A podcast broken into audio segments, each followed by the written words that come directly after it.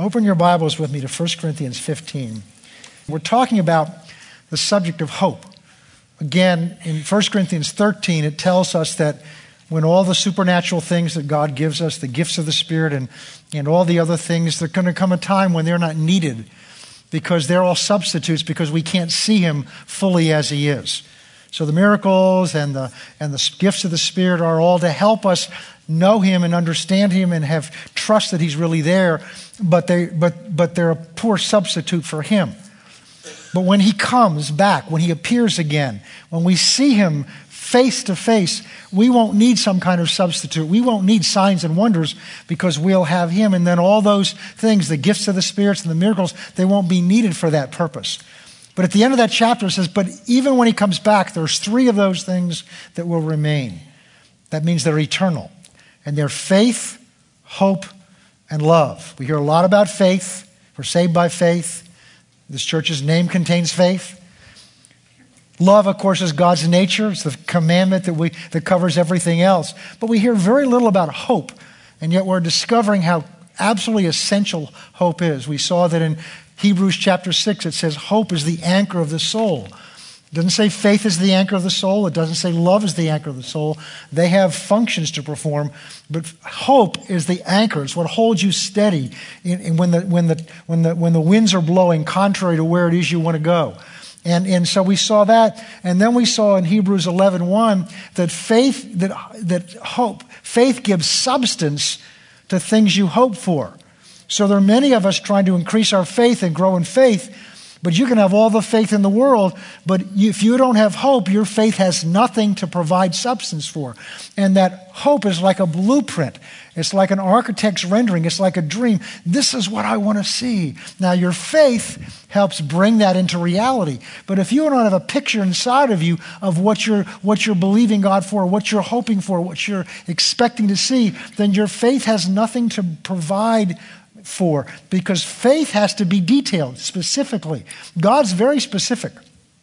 He didn't say, well, let's, you know, uh, let's have the, the sun out for some hours and the moon out for other hours.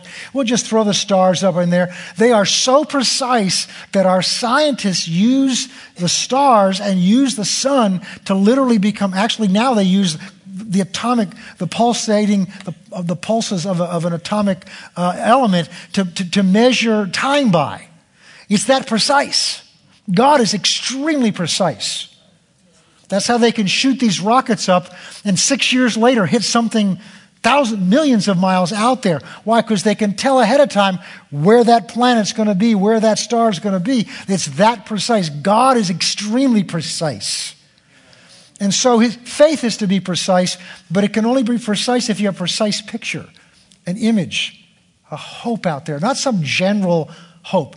And we've looked at the fact that hope in the Bible means something very different than it tends to mean in, in our normal vernacular, because in, in our normal usage, we think of hope as really basic wishing for something. You know, well, you, you, do you believe God heals you? Well, I hope so. That doesn't tell me you've got a lot of confidence it's going to happen. But we saw the Greek word for hope is elpis, which means a confident, steadfast expectation of something positive and something good. See, Oral Roberts had a hold of something there when he says, something good's going to happen to you today. Something good's that builds hope, that builds confident expectation. And then we begin to look at, well, what is our hope based on? Because some people get confused between biblical hope and positive thinking. Understand this that, that many of the systems that the world uses that are successful are based on biblical principles. Because God's principles will work no matter who's working them. Just like gravity works, it's no respecter of persons. You don't have to be a physicist for gravity to operate. You don't have to understand how it, how it works. It will work whether you, op- whether you understand it or not, because it is a law of nature. It is a principle of, of, of physical uh, physics and therefore it just works. Well, God's principles work whether you are a Christian or not. If you do, now not everyone, but most of them will work. And, and, and, and the principle of, of, of thinking right, the principle of speaking right, the world has gotten a hold of, and there are whole movements out there of positive thinkers. and they all get together and think positively. And as a result, they get good results just because they think more positively than 95% of the Christians.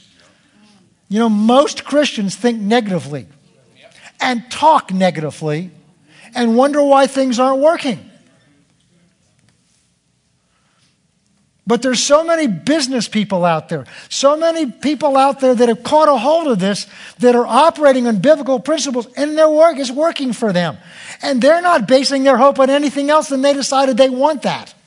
I want my business to go to 5 million next year, so I'm hoping it's going to go. I'm being positive about I'm picturing it, I'm imagining. I told you the story about golfers. One of the things they'll teach you if you're learning how to play golf or take a golf lesson is you picture a positive shot. They've learned that this stuff works. It's called visualization. That's nothing more than biblical hope but it's based on I want my golf shot to go straight. It's based on I want my business. That's positive thinking. Positive thinking is based on a hope that I want.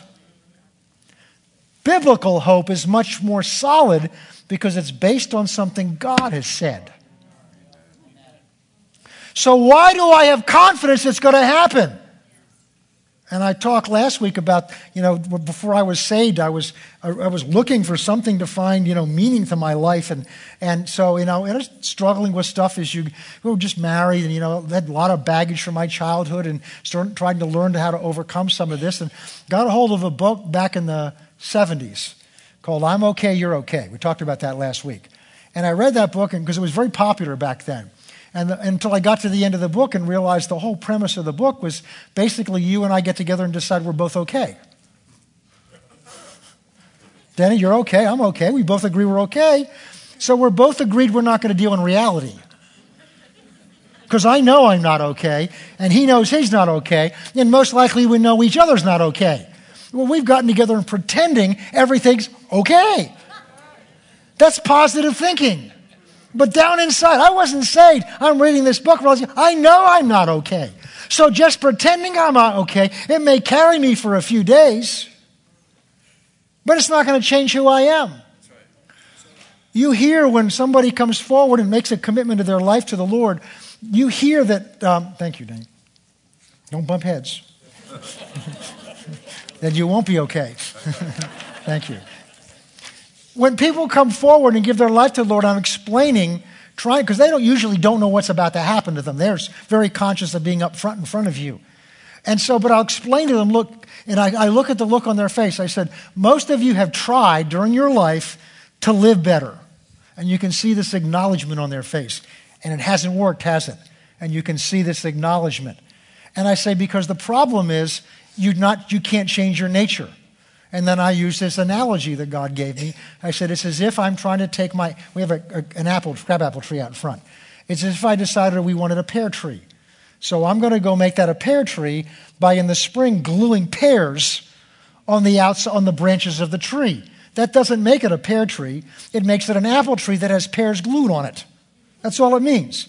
And they'll stick there as long as the glue holds.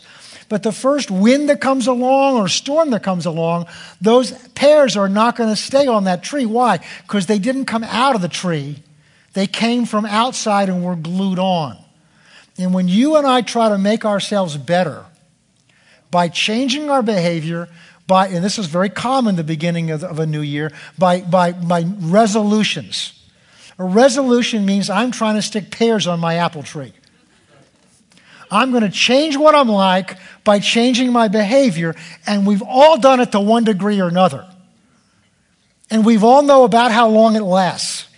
Until the first, until things don't go right, we revert back to what we've been doing all along. Why? Because our nature didn't change. Well, positive thinking's like that. It's things are going to get better because I think they're going to get better, and I say they're going to get better. And what it'll do is it'll give you a better attitude so people around you will cooperate with you, but it won't change the nature of things because your nature hasn't changed. Then you're not in agreement with God. And something that's fundamentally not in agreement with God ultimately will not work. So the difference between positive thinking and, and, and biblical hope is biblical hope is based on something God wants. Not just something I've decided I want. And that's important to understand because, again, hope is a confident expectation. So the question is, why should I be confident? Well, the reason I should be confident is because God said this is what He wants done. So I'm agreeing with Him. I don't have to talk Him into it, He's had to talk me into agreeing with Him. That's where the confidence comes from. Now, that means for whatever we're being hopeful, we ought to know what our hope is based on. And the Bible tells us what to base our hope on. And that's what we were looking at last week. And so we go with me to, as I said, 1 Corinthians 15.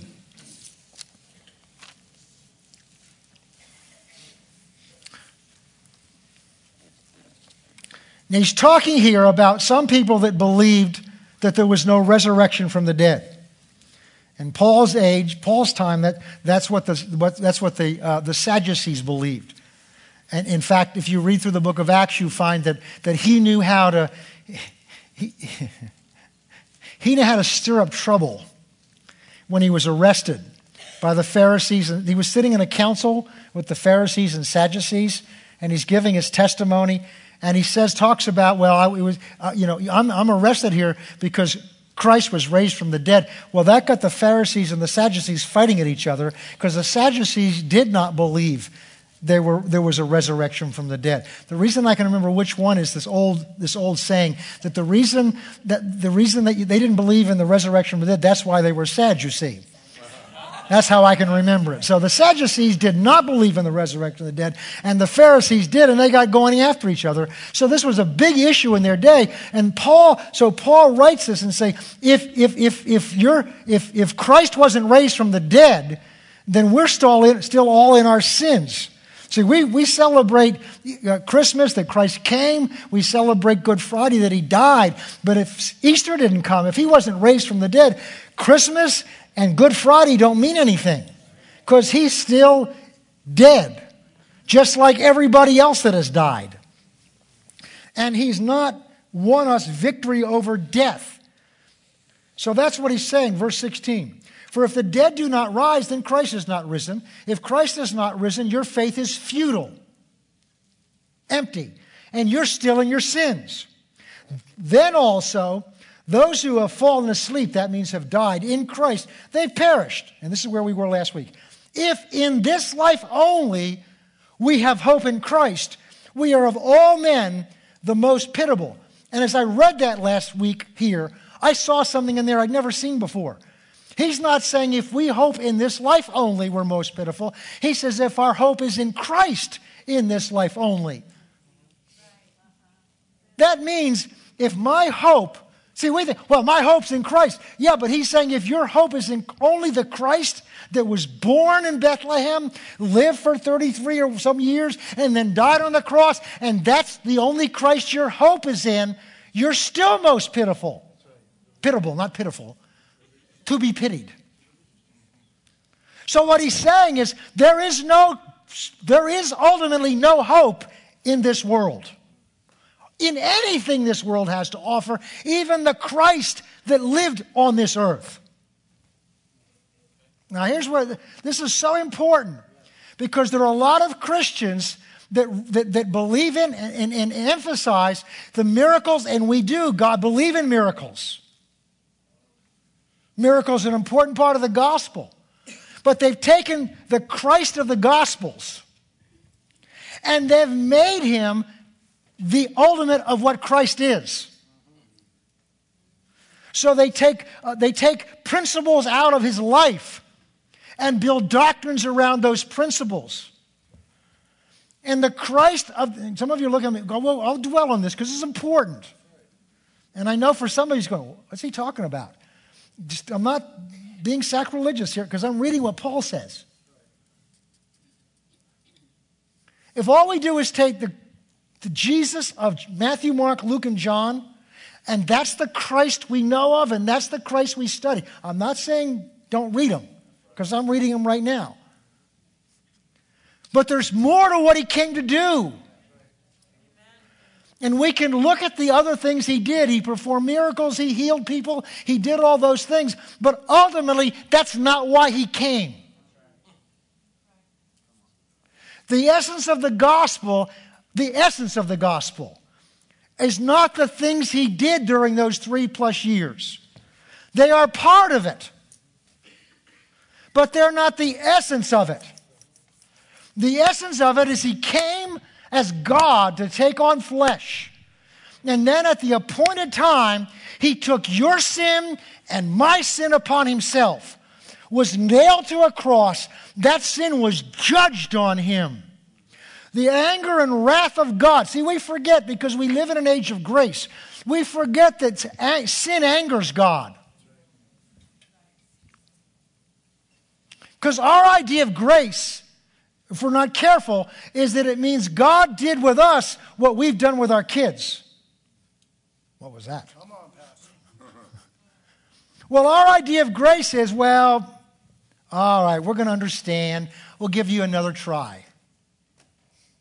I know I said I was going to spank you, but I'll give you another try. We'll just give you a timeout right now.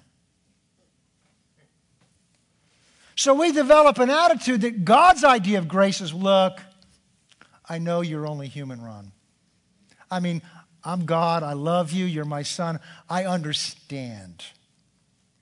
And that's what so many Christians think grace is, is God understands our weaknesses.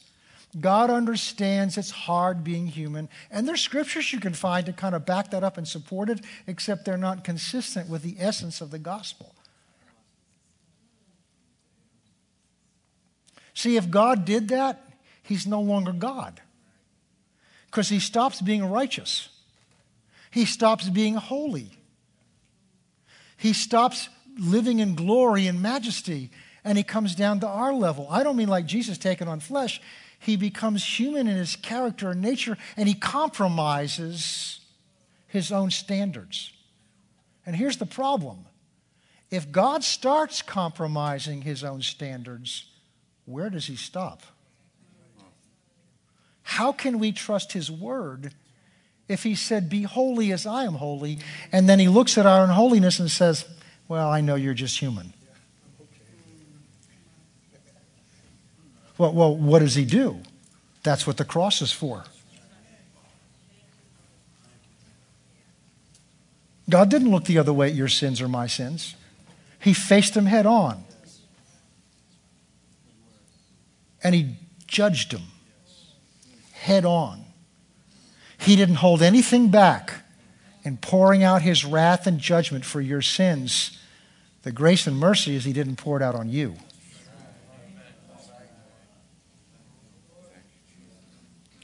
The ultimate extent of his love is he poured it out on his own son who didn't deserve it. You know, it's interesting how you get a visual image of something can just kind of wake you up inside. Before Christmas, we were watching on TV that, that series that was done in 1977, I think it was, Jesus of Nazareth. And there's a scene in the beginning, we didn't get to watch the whole thing, but there's a scene in the beginning where they're coming, Jesus' first time coming to Jerusalem and uh, with his parents is when he gets they lose him and he gets in the in the they find him in the temple uh, teaching the teaching the, the, the religious leaders. Um, and they, but he's walking with a lamb over his shoulder. You know, we talk about the Lamb of God and the Lamb, but to actually see somebody bringing a little defenseless lamb, knowing that they're about to slit its throat, it really drove home to me why a lamb is the, is the animal that they use and why he's called the Lamb of God. Because it's innocent. It hasn't done anything wrong. Here's this little lamb draped over this boy's shoulder going, bah, bah, bah, has no idea that in a few moments it's all over with. He's being led to the slaughter. And yet, that's exactly what Jesus was defenseless or, or, or, or, sinless, innocent lamb that God took and slaughtered to pay for your sins and my sins. And everything we have in being able just to talk to God. Everything we have in just to be able to understand this book. Everything we have that's a basis for our hope comes only and exclusively because he went to that cross. And we can take it for granted because we're so accustomed to the privilege of just saying, Good morning, Father. I love you. Without having to go through some ritual, without having to cut ourselves and do the stupid things that so many people do to think they do to be pleasing to God. There's nothing you can do to make yourself pleasing to God other than accept the gift of His Son. But because we get so used to and accustomed to that, we can begin to take for granted why we have that right. We're talking about hope and what our hope is based on and how solid it is. And yet, Paul's saying, if that's all that happened, and our hope is simply based in his birth, his walk in ministry on this earth, and his death on that cross, we're of all men. If our hope is in that, we're of all men to be pitied. Wow. That's to say, without his resurrection from the dead, there's nothing. what he's saying here is our hope, and that's the very best God has to give us. And yet, that's not enough to put our hope in. Then, what is our hope in? I'm glad you asked. That's what we're here to find out. All right, let's go to 1 Peter chapter 3.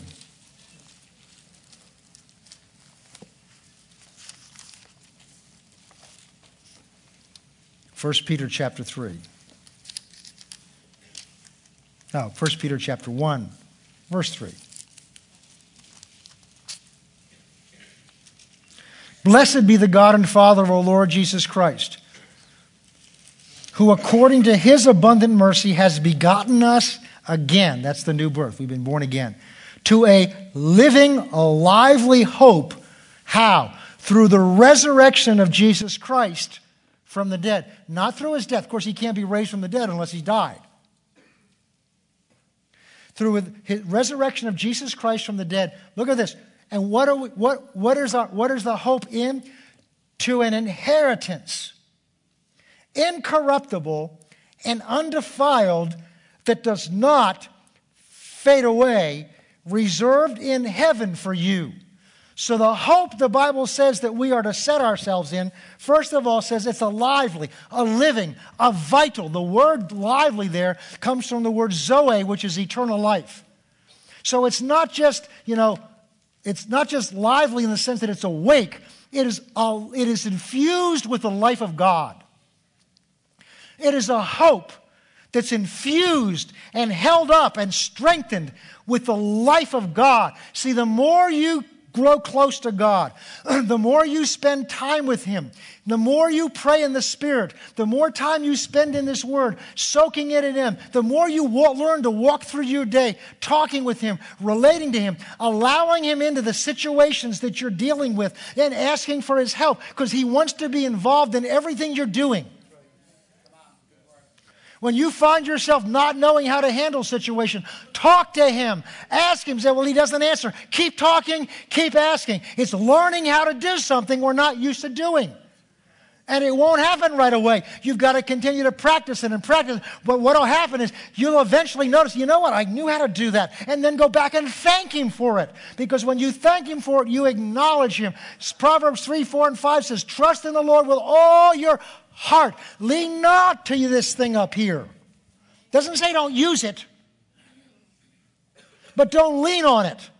So when you're in a situation and you're afraid of it, you don't know what to do with it, you're trying to handle a situation.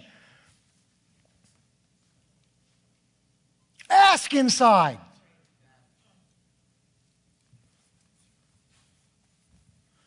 You don't know what to do with a test. You can't remember something. Ask him. He'll bring it back to your recollection. You have not, because you ask not. I was in there one day walking around saying, Lord, why hasn't this happened? And he said, You have not? Because you asked not. In other words, I hadn't asked him. But he knows we need it, but he wants me to ask him. Because that way, when it happens, I'll know it happened from him and not because I was so smart.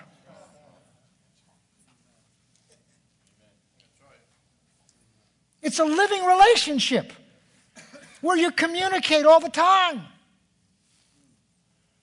Husbands and wives grow apart when they stop talking to each other and communicating with each other. Other than, mm, pass the toast. What's for dinner? How was your day? Good. When we really have meaningful communications during the day, it doesn't have to be deep and you know philosophical, just acknowledging each other. Trust in the Lord with all your heart. Lean not to your own understanding. Doesn't mean don't understand something, but don't rely on it. In all your ways, acknowledge Him. In all your ways all through your day, in everything that's going on, acknowledge Him. That just means you talk to Him. You see this. You talk about this. You recognize Him, is what the word means. And then He will direct your steps. You want God to direct your steps? Then do Proverbs 3, 4, and 5. It's His promise. Well, I don't see it. Expect Him to do what He says. So it's a living hope. It's infused with his life. And the more you learn to live this way, the bigger he becomes on the inside of you. John got a hold of that, the Apostle John. Because I think it's in 1 John 4 4. He says, Greater is he that's in me than he that's in the world. And he dealt with some stuff in the world. Because when he wrote that, he was exiled on the Isle of Patmos, which was a prisoner's colony. Wasn't a five star resort. And he learned the greater is he that's in me. Paul, all the time he was in prison, was one of the freest men on the face of the earth. Why? His freedom had nothing to do with what was going on the outside, because his hope was not in his house, his car, his hope was not in his wardrobe. His hope was not in anything of this world. He learned how to be abased and he learned how to abound. He learned how to live in luxury. He learned how to prosper when he didn't have anything. What he had, the circumstances and situations of his life didn't affect him one way or the other because he didn't base his hope on them. So Peter says, We've been giving a lively hope. Not, whoa, it's fun. It's living, it's infused with the life of God. And when you begin to live life on the level that God lives, and that starts on the inside of you, it changes your perspective on everything. Talking with our sons who were home for the holidays about, about some of these books that have been written. There was one a couple of years ago about somebody's gone to heaven. I, have known two people that, that died and went to heaven and came back. They died and were resuscitated. In the meantime, they went to heaven. In each case, they didn't want to come back, and it changed them. One guy I know was a client.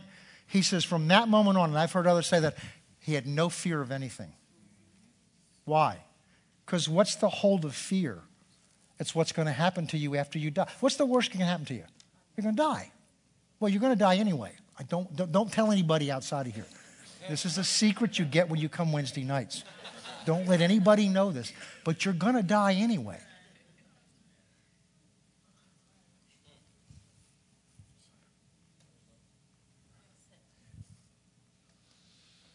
But we're so afraid of it because we don't know what it means on the other side. But God gave us a Bible so we could know what it means on the other side. Psalms say, Precious in the sight of the Lord is the death of one of his saints. Precious to him.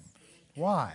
Because now there's no, nothing separating him from his beloved.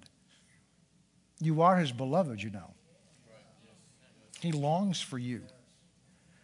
Hebrews 2 says it's the fear of death that holds us in bondage in this life. It's the fear of death is the root of all bondage in this life. Bondage is Satan's control in your life. So the only hold he has on you is ultimately the fear of death. And it says that Jesus came to destroy that.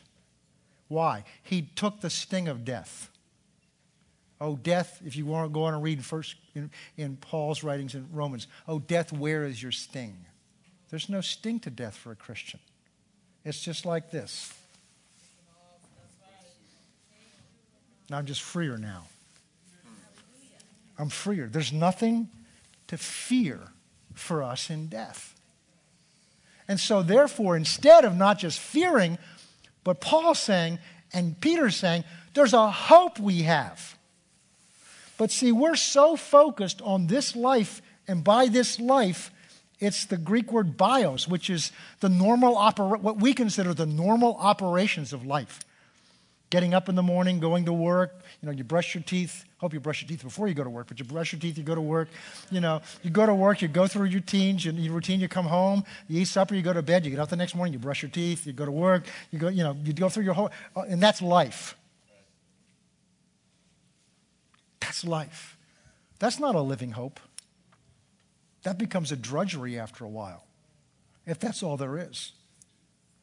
And that's what began to eat at me when I was in our early 30s, and I had every success on the outside. I had a beautiful family, worked for a large law firm, and, but I was empty inside. I'm beginning to wonder is that all there is? Is this it? And what happens is because it doesn't satisfy, we want more. We want a bigger house. We want a better job. We want more money. We want a newer wife, a prettier, you know, we want, we want to change everything in our life to build ourselves because the situations around us are what's going to give us hope and make us happy. And they never do. So we want more, bigger, better, prettier, younger, whatever. We just keep wanting to change the ingredients of our life. And the, and the older we get, the more desperate we get because they're not working. It's not working. So we turn to things to numb ourselves from it. And the Christians doing that. We'll talk later on about people that don't have Christ because it says they're without hope. Not little hope, they're without hope. There is no basis for hope apart from Christ. There is no hope apart from Christ. There's no hope. Uh, yeah, the economy may turn around next year. There's no hope. No real confident expectation apart from Christ. Why? Because our hope is not in this world. It's not in this world. So it's a living hope. It's infused with the life of God. Every day you get up, wow, a new day to walk with God. I mean, think about this. You're going to get up tomorrow and God's right there. God! Not some flunky.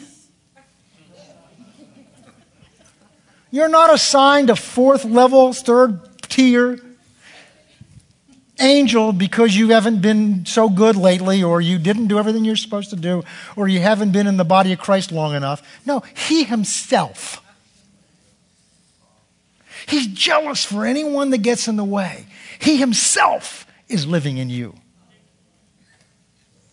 When you get up tomorrow morning, He's there in you, waiting to go. Yeah. It's a new day. You have no idea what I have in store for you today. And we don't pay any attention. Hmm.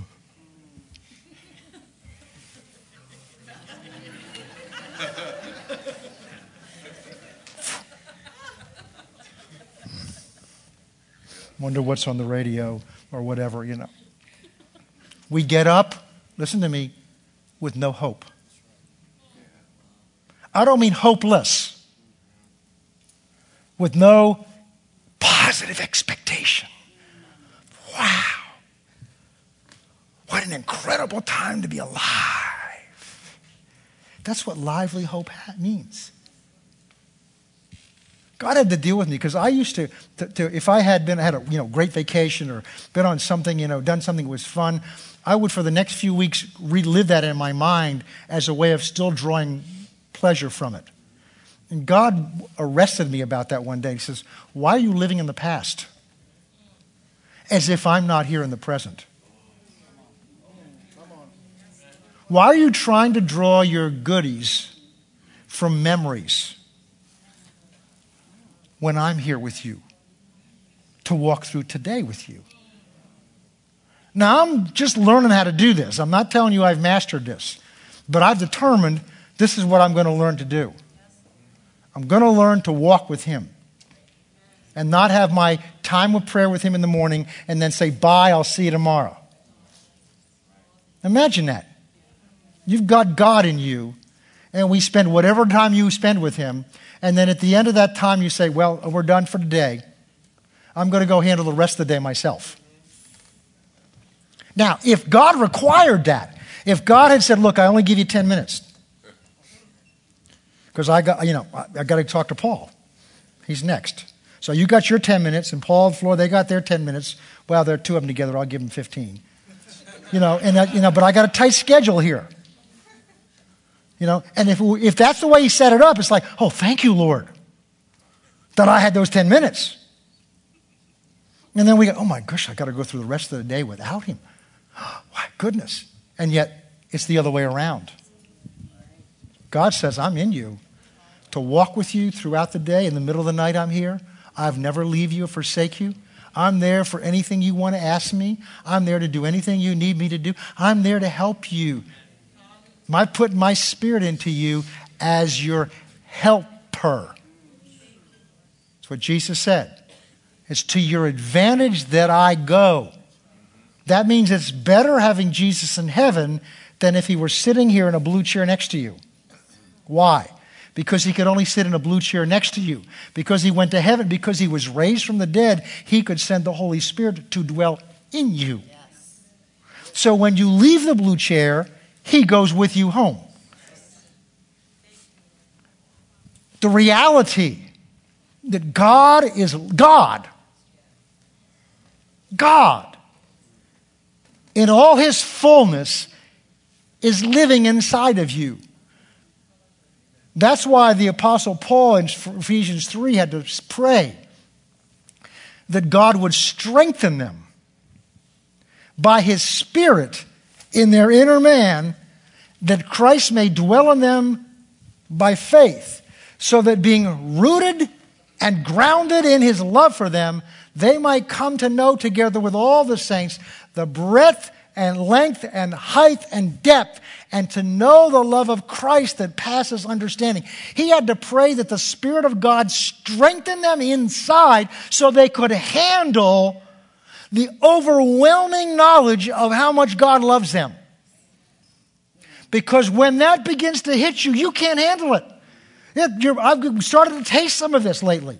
His presence in me, it's like, this is more than I can handle right now. I can begin to understand why the Spirit of God has to strengthen you to hold Him when you start releasing Him inside of you.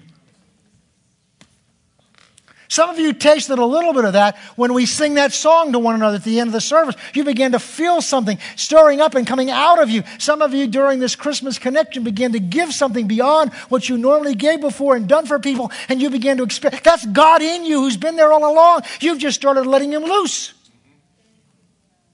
He wants to be in, wants to work in your life all the time, whatever you need.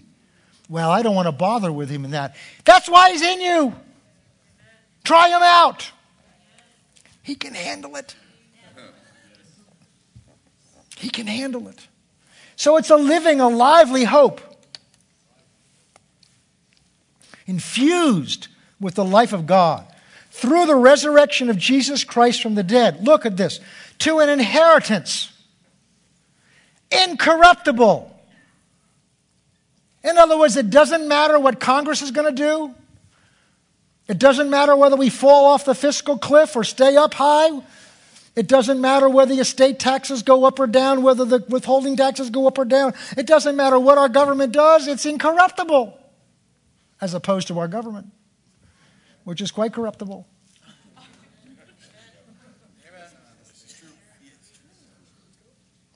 Jesus said in John in Matthew chapter 6, lay up for yourself treasures where?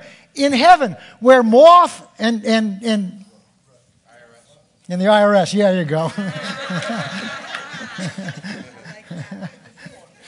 where moth or rust or anything, nothing can corrupt it or corrode it or reach it. It's out of the reach of Satan. You understand, in this realm, he has authority to operate. Now, he can't control your life because you're a Christian. Because you were taken out of his dominion. But if you leave your stuff in his hands, he'll take it, he'll corrupt it.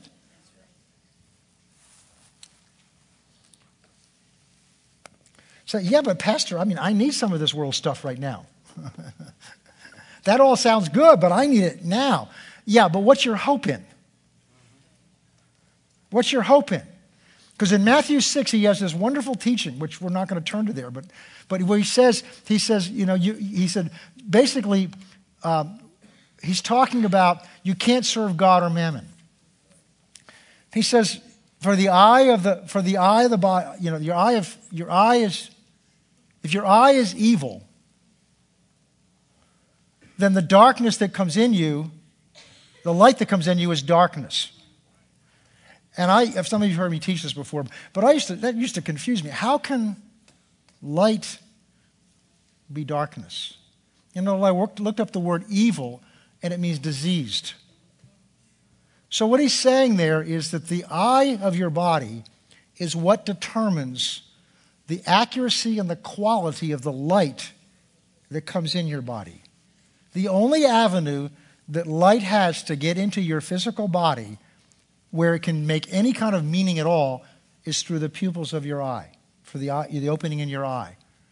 And if that opening is diseased, like a cataract or cloudy, or it's, or, or it's, it's, it's, it's gotten older and it's not shaped correctly, then light comes in, but it's not accurate. It gets diffused. And then he goes on to talk about what your heart seeks after. And it dawned on me. He's drawing an analogy. And he's saying what the eye is to your physical body in terms of the light that it allows in, your heart is to your soul and your spirit. And then he goes on to talk about in verse 19, he says, because you can't, you can't serve God and stuff or mammon. And then he talks about worrying. He says, Why are you worrying about what you're going to wear, where you're going to sleep, what you're going to drive, what you're going to, what you're going to feed yourself with? The birds of the air don't worry about that, nor the lilies of the field. Look what God does for them.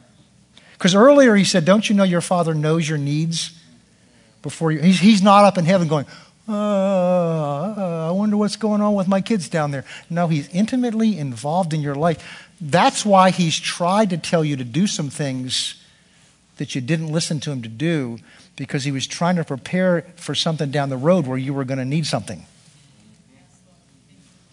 And we said, Well, I thought that's just me.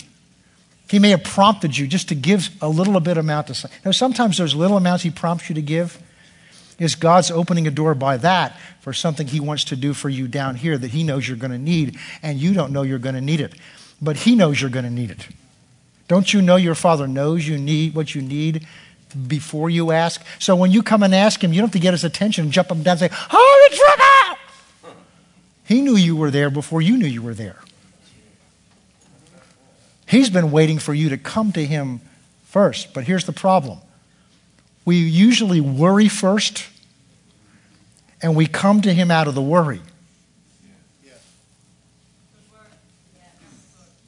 So we come to him already worrying. That's not faith. That's not believing what God's going to do. That's not believing in his character. And here's the, here's the heart, here's where worry is. This is why worry is so destructive, and this is why worry interferes with God being able to answer our prayers. He says, he says, why do you worry about those things? The birds are smarter than you are. They're not walking around worried. They know God's going to take care of them. If God will clothe the lilies of the field and he'll feed the birds, how much more will he not also take care of you who is his child? And then he gives this principle. See, this is all part of one thought. Seek ye first the kingdom of God and his righteousness, and all these things that you need will be added unto you. What do you seek the kingdom of God with? Your heart. So, in the analogy of the eye, When the eye is cloudy, it light's coming in, but you can't trust it because it's distorted. But there's light coming in.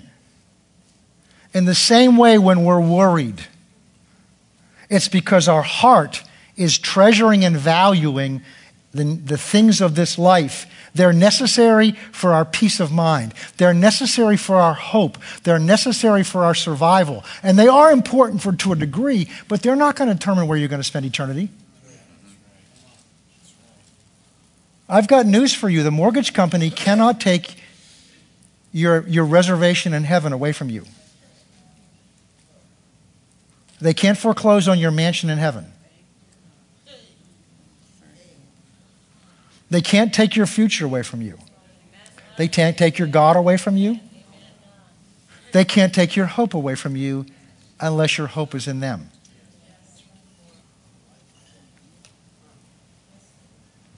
This is Jesus talking about it.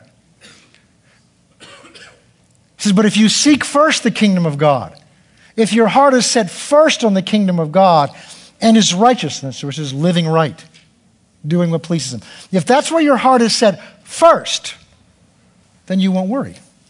Because when you're worried, you're saying, I need these things first before I can serve him. There are times in my life where I have to go through a mental exercise because I could tell it was starting to get, things of life were starting to get into me. And I'll just take an inventory, say, God, if I lose this, if I lose this, if I lose this, if I lose this, if I lose this, if I lost everything. See, we sing those songs. They're nice to sing in church, aren't they? It's out there when it really happens.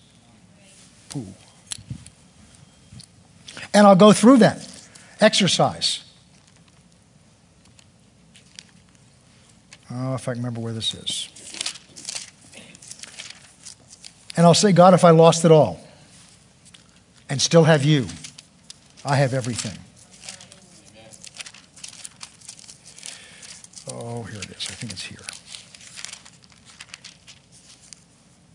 Yeah. Habakkuk.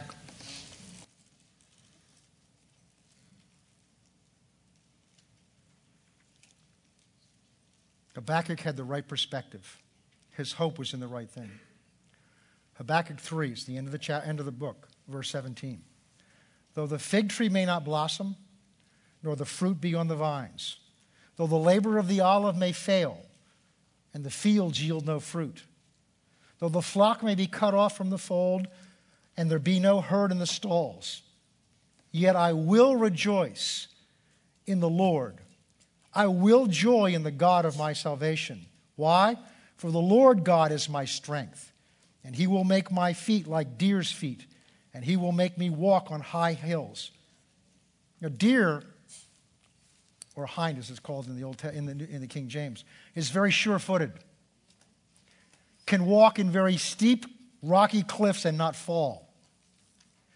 And you and I are living in very perilous times when the roads are not as wide as they used to be to walk down.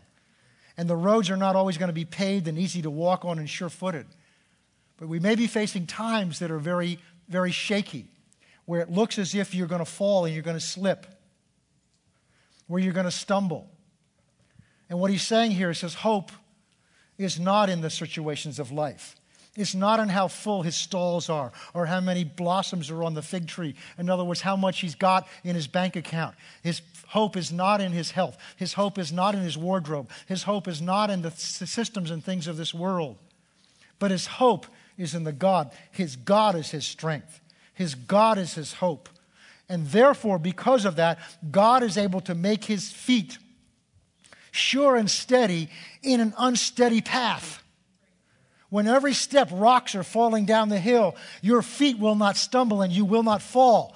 Though all around you may seem to stumble and fall, you will not stumble and fall. Why? Because your eyes aren't, oh, this is good. Your eyes aren't looking down at the path because your hope's not in the path to hold you up. Your eyes are on the one who's the source of your strength, the source of your provision, the one who saved you, the one who created you, the one who redeemed you, the one who loves you, the one who's died for you. The government didn't die for you. Unemployment didn't die for you. Your boss didn't die for you. They haven't invested as much of themselves in you as God has. He's invested Himself in you. Why would He let you fall? Not only that, He's promised you in Hebrews 13, I will never leave you or forsake you. The word there in Greek has three negatives. I will never, no, I will never, no, I will never, to emphasize it leave you forsaken or utterly cast down. And if you read the context, he's talking about money, having resources, having your needs met. But what we do is we walk around and look at what we don't have, what we're losing, what's going on here. We're looking at the path we're walking on, and then we get slippery and we see other people slip and fall and say, Oh my gosh, is that going to happen to me? No, we're supposed to walk with our eyes up on the God of our salvation because He's the one that's going to hold us up. It's like Peter walking on the water. He didn't walk on rough water or smooth water, he walked on Jesus' word, come. It didn't matter whether it was rough or smooth. You can't walk on water either way.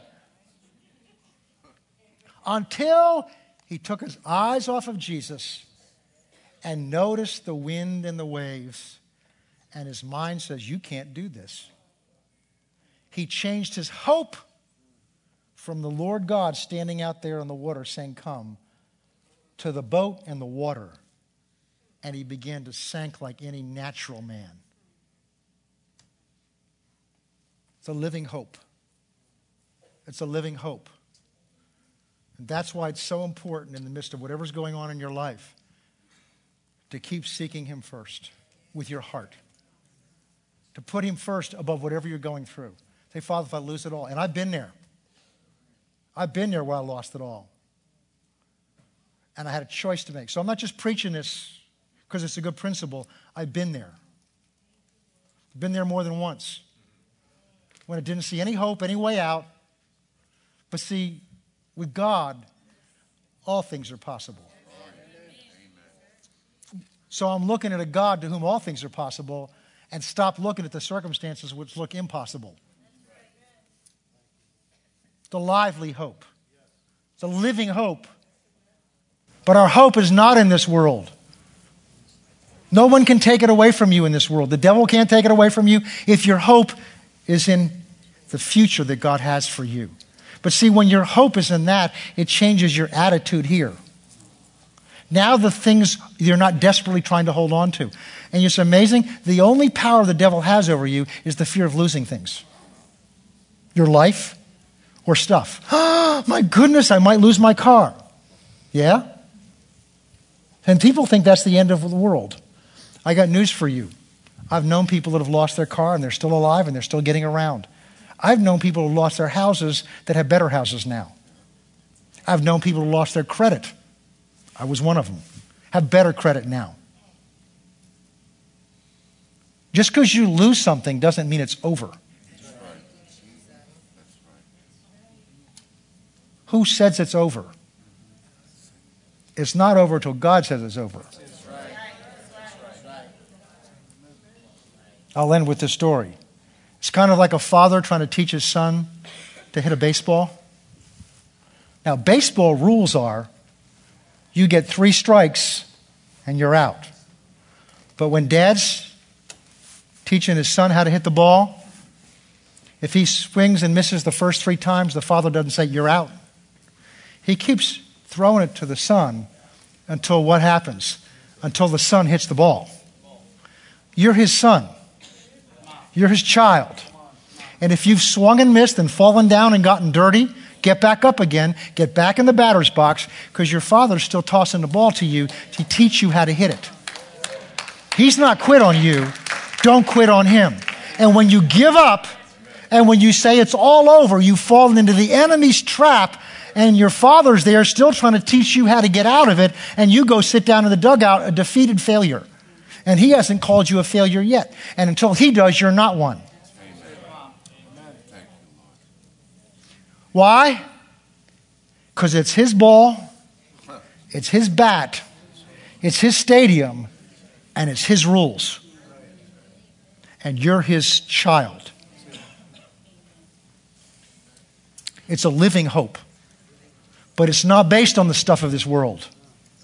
And some of you are going through challenges right now, and the purpose of those challenges is for you to find out what your hope's in. Because it's easy to stand, I've done it. It's easy to be in church, oh God, I give you everything. And can't go to sleep that night because I don't know how I'm going to pay this bill. But I gave everything to Him. God will work this out through your circumstances, not just what you say in church. He'll take you at what you say here and treat you as if that's so. But you learn, that becomes part of you as you learn to live it out and apply it in the stuff that's out there. But aren't you glad the God that's in here goes back out there with you into that stuff? It's a lively hope. Let's pray. Father, we thank you that no matter what we may be facing or going through right now, you are our answer. You are our provision. Your word says there's nothing that we're going through that you have not already determined that we can handle with your grace. And that in it you will not show us either the way out or how to endure it. And so, Lord, we take our eyes off of ourselves. We take our eyes off all the stuff of this world. And we tell you that we trust you. And we place our hope not on this world or the things this world offers, but we place our steadfast, confident expectation on the hope that you have for us, our inheritance in the future, Father. And we thank you for that hope. Father, help us by the Spirit of God this week for this to become more and more real to each of us. In Jesus' name, amen. Before we close the service, I want to ask tonight I know almost everybody here. Is there anyone here tonight that you've never given your life to Jesus Christ because this hope is not yours without Christ?